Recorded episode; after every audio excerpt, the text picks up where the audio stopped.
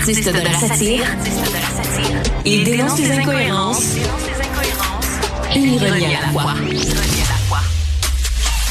Richard Martineau.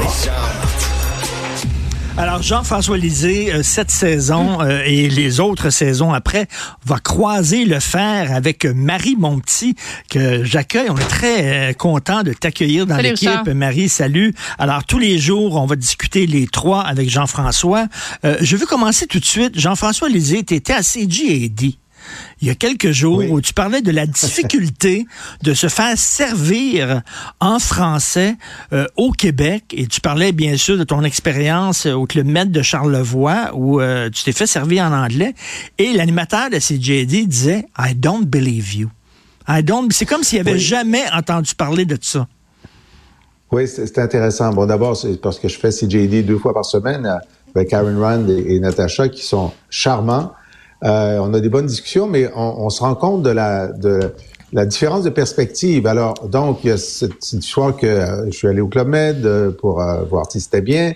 Puis c'était très bien, trop cher, mais deux fois à la réception puis au ski shop, j'ai pas pu me faire servir en français. Donc, je l'ai écrit.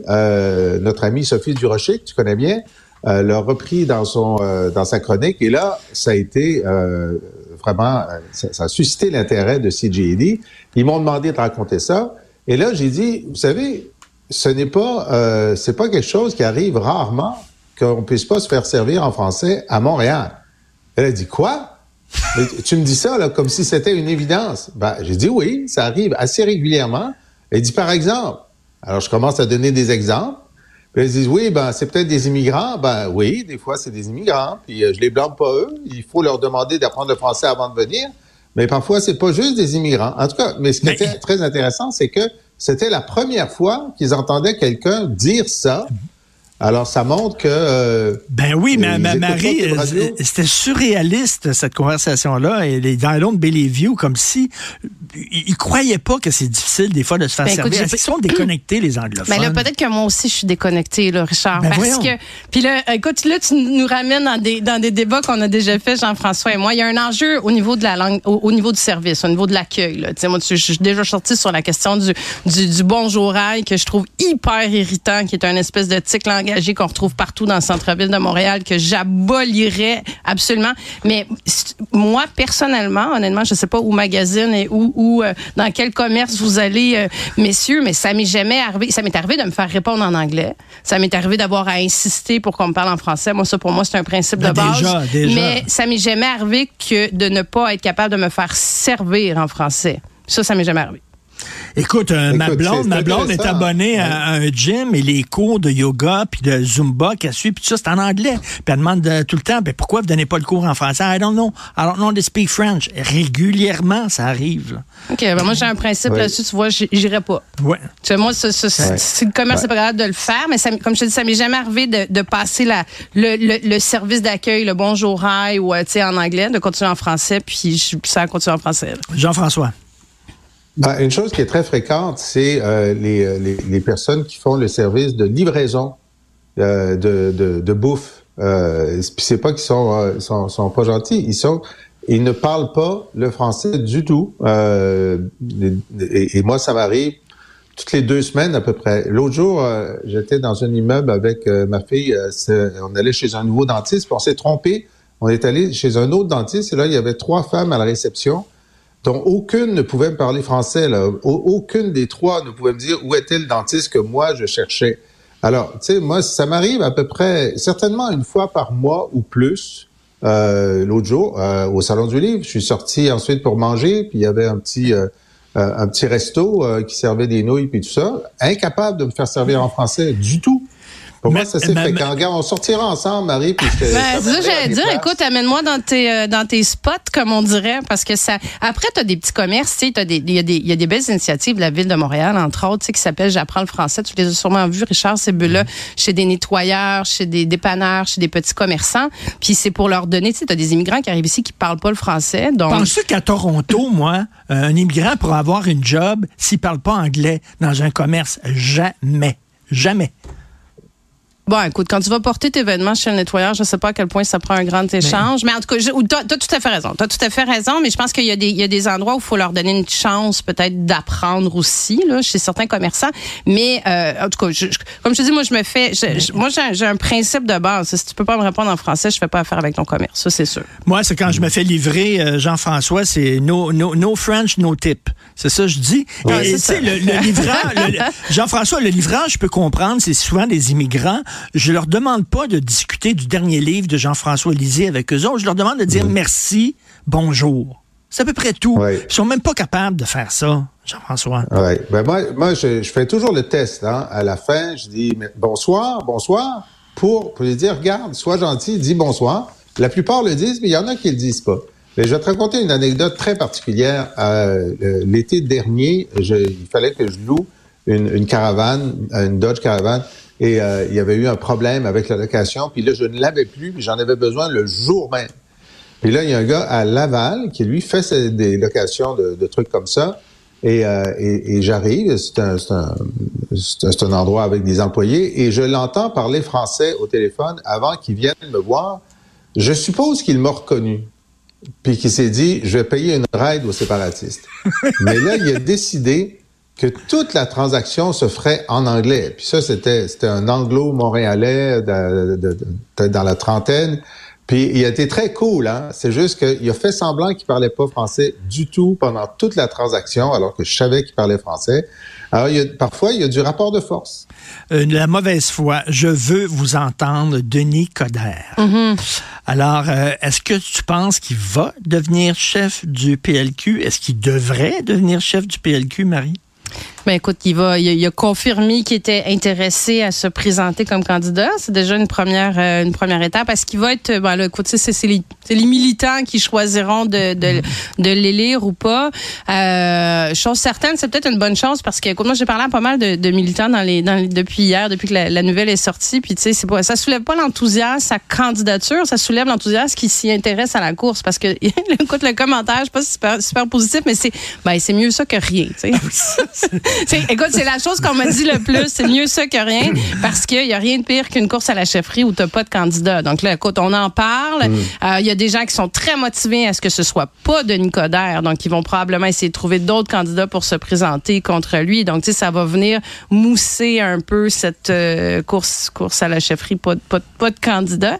Euh, Est-ce que après ça, c'est la bonne personne? Bon, c'est sûr que, tu sais, je sais pas. J'entendais Jean-François qui, lui, a l'air très, euh, très enthousiaste à cette candidature mais c'est sûr que pour un pour un péquiste, c'est le fun d'avoir un, un, Denis Coderre à la tête du PLQ parce que c'est ben capitaine Canada, donc ben il va parler du fédéralisme, il va parler du Canada, donc ça va positionner le PQ dans ses, dans son nationalisme, donc c'est super intéressant. Est-ce que moi, tu vois, comme comme comme comme ex-député libéral, ça me parle une candidature qui va être très très fédéraliste? Pas tant que ça. Je pense qu'il y a un intérêt à avoir un, un, chef qui va être plus sur les régions, sur le francophone, sur le nationaliste, qui va aller chercher plus de la, de la teinte bourrassienne.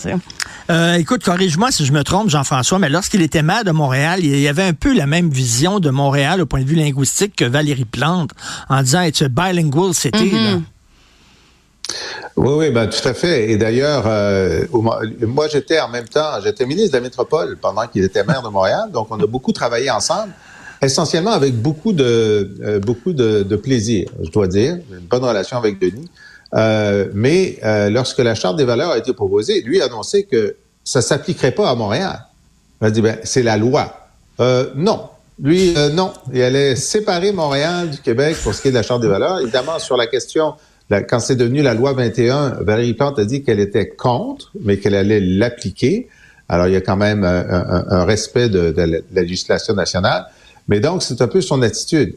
Mais effectivement, moi, je pense que Marie a raison. Le slogan, c'est Denis Coderre, mieux que rien. Tu sais, tu mets ça sur tes affiches, tout le monde est d'accord. C'est le cri de ralliement. C'est le cri de ralliement, exactement. Euh, ça, ça me souvient, ça, me rappelle euh, le, le, slogan que je disais que ça devrait être la devise du Québec, que ça pourrait être pire. On entend souvent ça au Ça Québec. pourrait ça pire. pourrait être Ouais. pire. Ça pourrait être le slogan du euh, Parti libéral du Québec. Ouais, mais tu sais, bon, on leur souhaite mieux peut-être. Je sais pas, on leur souhaite pas mieux que Denis Coderre, mais mieux que ça pourrait être pire. Tu sais, c'est un peu plate quand tu quand, quand tu te, te résignes. Mais moi, j'ai l'impression que ça va, ça va, tu sais, ça va peut-être animer un peu justement d'autres euh, d'autres candidatures, motiver d'autres euh, candidats. Mais tu sais, faut pas perdre de vue que l'élection est juste en 2025, là, et dans, dans plus qu'un an Mais encore. c'est ça. là. D'ailleurs, je veux vous lancer sur cette 2026. dernière question-là. O- Euh, est-ce que, 2026. est-ce que, selon vous, François Legault peut euh, euh, remonter la côte qu'il a déboulée en 2023? Marie. Est-ce qu'il peut la remonter? Ben écoute, il lui reste trois ans. Là. Ça fait, euh, écoute, l'élection est en septembre dernier. C'est juste comme là, j'entendais les gens parler de remaniement. Ça fait quatre mois qu'il a, formé son conseil des ministres. Ça serait un, il avouerait lui-même son erreur de, de former son conseil des ministres s'il procédait à un remaniement tout de suite. Est-ce qu'il peut remonter la côte? Absolument. Tu sais, je veux dire, en politique, là, je veux dire, on en a tué des partis, puis on en a tué des ministres, on en a tué des premiers ministres. La capacité de rebondir, puis on dit tout le temps une journée, une journée en politique, c'est comme six mois, là, puis Ben c'est, oui. c'est, dans deux mois, on peut être complètement ailleurs, puis il peut avoir remonté complètement. Mais c'est sûr qu'il va falloir qu'il, euh, qu'il s'enligne un petit peu plus. Euh, Tu sais, là, la CAQ, on sait plus, on sait plus trop c'est quoi leurs idées, là. Tu sais, ils étaient arrivés au pouvoir avec euh, des idées très claires, que, que ça nous plaise ou pas, sur l'identitaire, le nationaliste, tout ça. Euh, là, écoute, ils ont changé, euh, il y a- tu sais, il y a eu nombre de volte-face, là. Donc, il faudrait que François Legault ait- s'assoie sur des convictions un petit peu plus claires. D'ailleurs, tu le sais, Jean-François Infoman voulait aller euh, magasiner une boussole avec François Legault et François Legault a refusé, je crois. Euh, Est-ce qu'il va trouver sa boussole? Il va retrouver son or, euh, François, selon, selon toi? Ben, euh, la, difficulté est, assez importante. Puis effectivement, il a il a livré une partie des grosses choses qu'il avait dit qu'il voudrait livrer. Enfin, les promesses qu'il n'a pas rompues, sauf le, troisième lien, etc.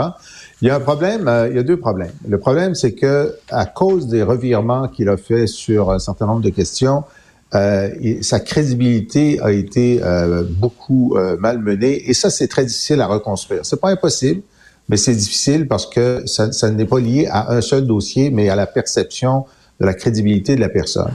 La deuxième chose, c'est que sur, sur les dossiers, l'école et la santé, euh, ben, la santé, euh, ce que M. Dubé nous a dit hier, c'est que euh, ça va plus mal que jamais après six ans de gouvernement caquiste. Alors, euh, il peut pas dire le contraire. Je sais pas parce qu'ils n'ont pas essayé. Là, on les a vus essayer toutes sortes de trucs pour les urgences, puis euh, de toute évidence, non seulement ça ne s'améliore pas, mais ça s'empironne.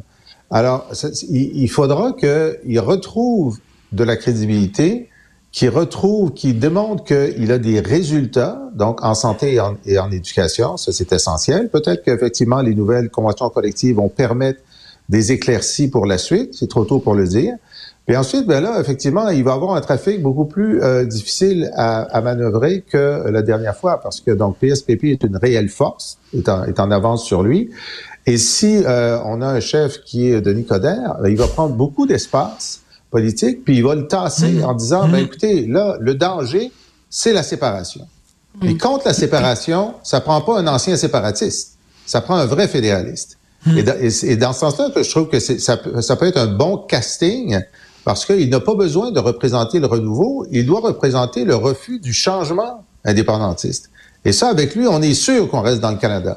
Et, ça. ça. Tu me doute. Oui. Rapidement, Richard, ce qui va rejoindre M. Legault, là, c'est le, c'est le, c'est le quotidien des gens. Là. Tu sais, C'est, c'est, là, on, là, on voit là, la grève en éducation est finie. Il va falloir suivre dans les prochaines semaines, les prochains mois. Là, tous les tout petits là, qui ont manqué cinq semaines d'école, 10% de leur année scolaire en juin, là, ils vont être rendus où? Je regarde le réseau de la santé. Là, Christian Dubé nous a annoncé une réforme. Là. Écoute, les, les, les urgences débordent. On- je veux dire, les gens sont pas capables d'aller à l'urgence. On se fait dire au Québec, n'allez pas à l'urgence, n'allez pas dans le réseau de la santé. Tu as de moins en moins de médecins de famille de plus, disponibles. Tu as de plus en plus de gens sur les listes d'attente en chirurgie. Les gens ont été très tolérants. Les Québécois ont été très tolérants. Je pense que c'est dans notre nature de dire, écoute, on va te donner une première chance dans ton mandat. Prends le temps d'arriver, fais les choses. Mais là, il faut qu'il y ait des livrables.